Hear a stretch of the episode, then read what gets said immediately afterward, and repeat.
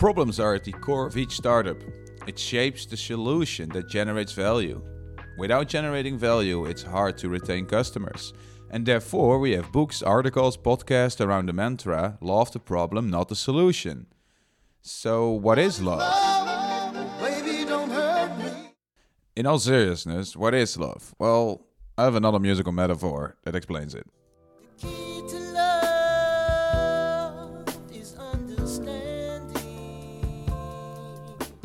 It's understanding. However, when it comes to understanding, some other people argue that we should understand the customer's job to be done, not just somebody, the father of disruptive innovation, Clayton Christensen. So, which one should we understand, the problem or the job to be done? Well, the simple answer is both. The nuanced answer is it depends.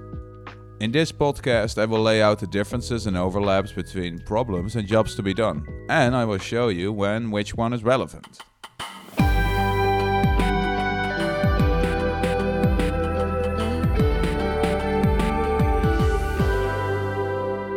So, welcome to the Product Market Fit podcast. My name is Jeroen Koele, and thanks for listening. Welcome to the 750th subscriber. We're nearing a thousand. That's my next goal um, problems and jobs to be done. Let's dive into this. And to explain this, I need an introductory story. A year ago, I mentored a startup of three music aficionados. they wanted to create a vinyl subscription service. You would receive new vinyl monthly, like Spotify's Discover Weekly, but for vinyl. A bunch of mini records would hit your doorstep, accompanied by a magazine containing articles on the music and the musicians. Why? Well, they discovered that people find it hard to get outside of their own music bubble due to the algorithms. Plus, vinyl is expensive. How to tackle the expensive part? Well, the three discovered a cheaper way to make vinyl, an existing technology called the FlexiDisc. And the FlexiDisc is a relic on which 99% Invisible could do an episode. Back in the old days, the FlexiDisc was often used as a way to promote music. It was an intentionally disposable disc. It's smaller than a regular record, and the FlexiDisc looks like vinyl made out of gummy bears. It's floppy. It was cheaper to produce, the quality was a bit lower, but the starting costs were a bit lower. A great compromise for this team. With this solution they had in mind, they wanted to create a more accessible way to broaden your record collection and fight the algorithmic bubble. They found a problem, a job to be done, and a solution. In their fourth week, they launched a landing page to test the desirability of their solution. They got 9 pre orders of 20 euros each within 7 days with very limited marketing efforts. This was not a bad result for first time founders with a startup this young. The founder told me in hindsight that they could have reached more. 145 people reached the checkout page on Stripe, but Stripe they were not able to integrate iDEAL, the Dutch payment service, so they lost a lot of conversion there. So Spin was doing great. They were ahead of their cohort in terms of traction. But then they were confronted with a tough decision as the team discovered roadblocks ahead. Their subscription idea soon turned out to be much more expensive than expected, and the legality of music rights was an issue. Next to this, they found there are many vinyl subscription services out there already. Even though they were invested in the idea, they were left with no other choice than to kill the Discover Weekly for vinyl idea. The founders still really loved the idea of a magazine vinyl hybrid. As one of the founders recalls, creating such a magazine was one of their dreams. And this gave inspiration to a new solution idea. They ditched the music discovery and moved into what I summarize as an immersive analog music experience. Ooh. Spin Magazine is a magazine about delving into fringe hip hop with one flexi disc mini vinyl. It contains interviews with hip hop artists, cool photography, backstories to albums, and a special touch backstories to the samples used in hip hop. The flexi FlexiDisc contains samples and fragments that relate to the articles in that edition. After some weeks of grinding, they got their first version out, landing interviews with some cool names in hip hop, and all the record labels they knew were eager to help them. So the team pivoted to a new solution.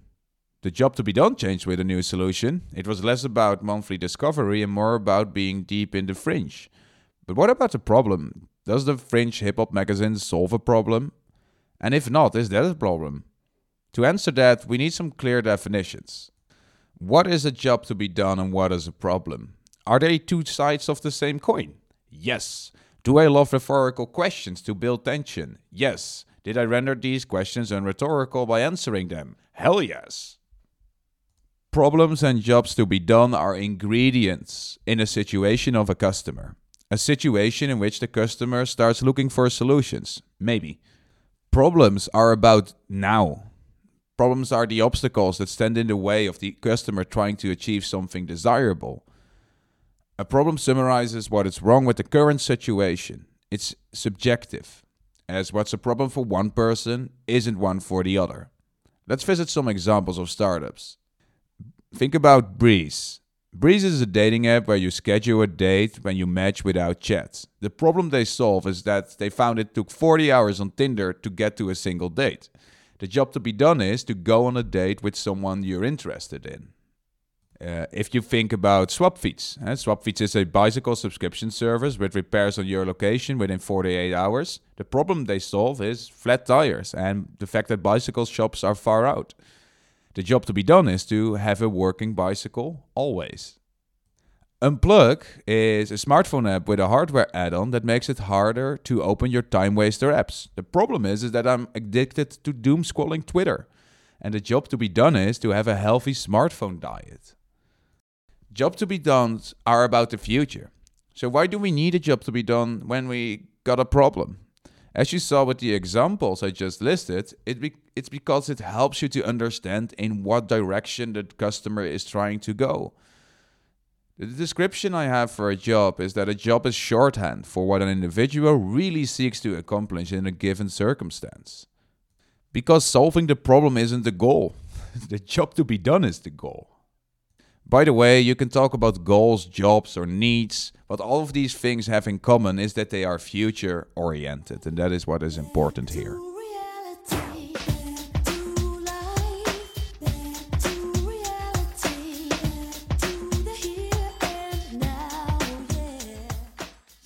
So now we know the difference between jobs to be done and problems, and often it helps to understand both, but in some cases it doesn't. For Spin, the job to be done was updated to immerse yourself into the newest fringe hip hop. The Kilt concept had a clear problem the music bubble and expensive vinyl. But for the new idea, is there an obstacle for the customer in this situation that stands in the way of this new job to be done? The only person that could tell is the customer, and the founder interviewed hip hop lovers. Nobody talked about the French hip hop experience as containing problems. People were just really excited and into hip hop and always wanted more.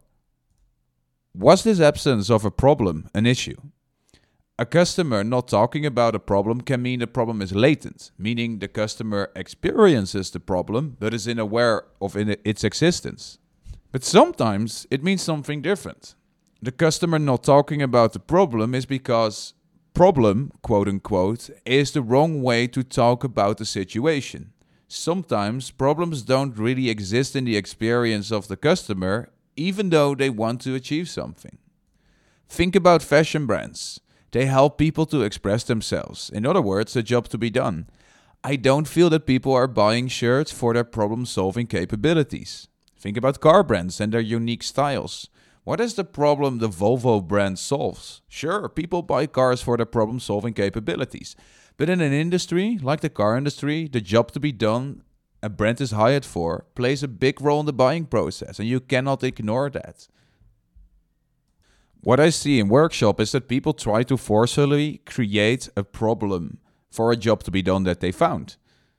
You can do that, nobody's going to stop you.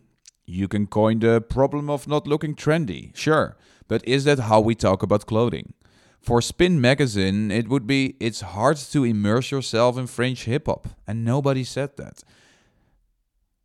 In short, problems are less relevant for aspirational solutions, such as brand heavy items, and very mature markets, such as cars and fashion. Solutions where utility is not the main diversifier. The founders told me they never revisited their initial problem definition during the pilot. They were just too excited to get that first magazine edition out. They never considered the magazine solving a problem. In the end, they got a prototype of their first edition of the magazine, but then they needed to focus on their graduation. The project still floats in their minds, but currently it's not being actively working on. And that is for us the end of Spin.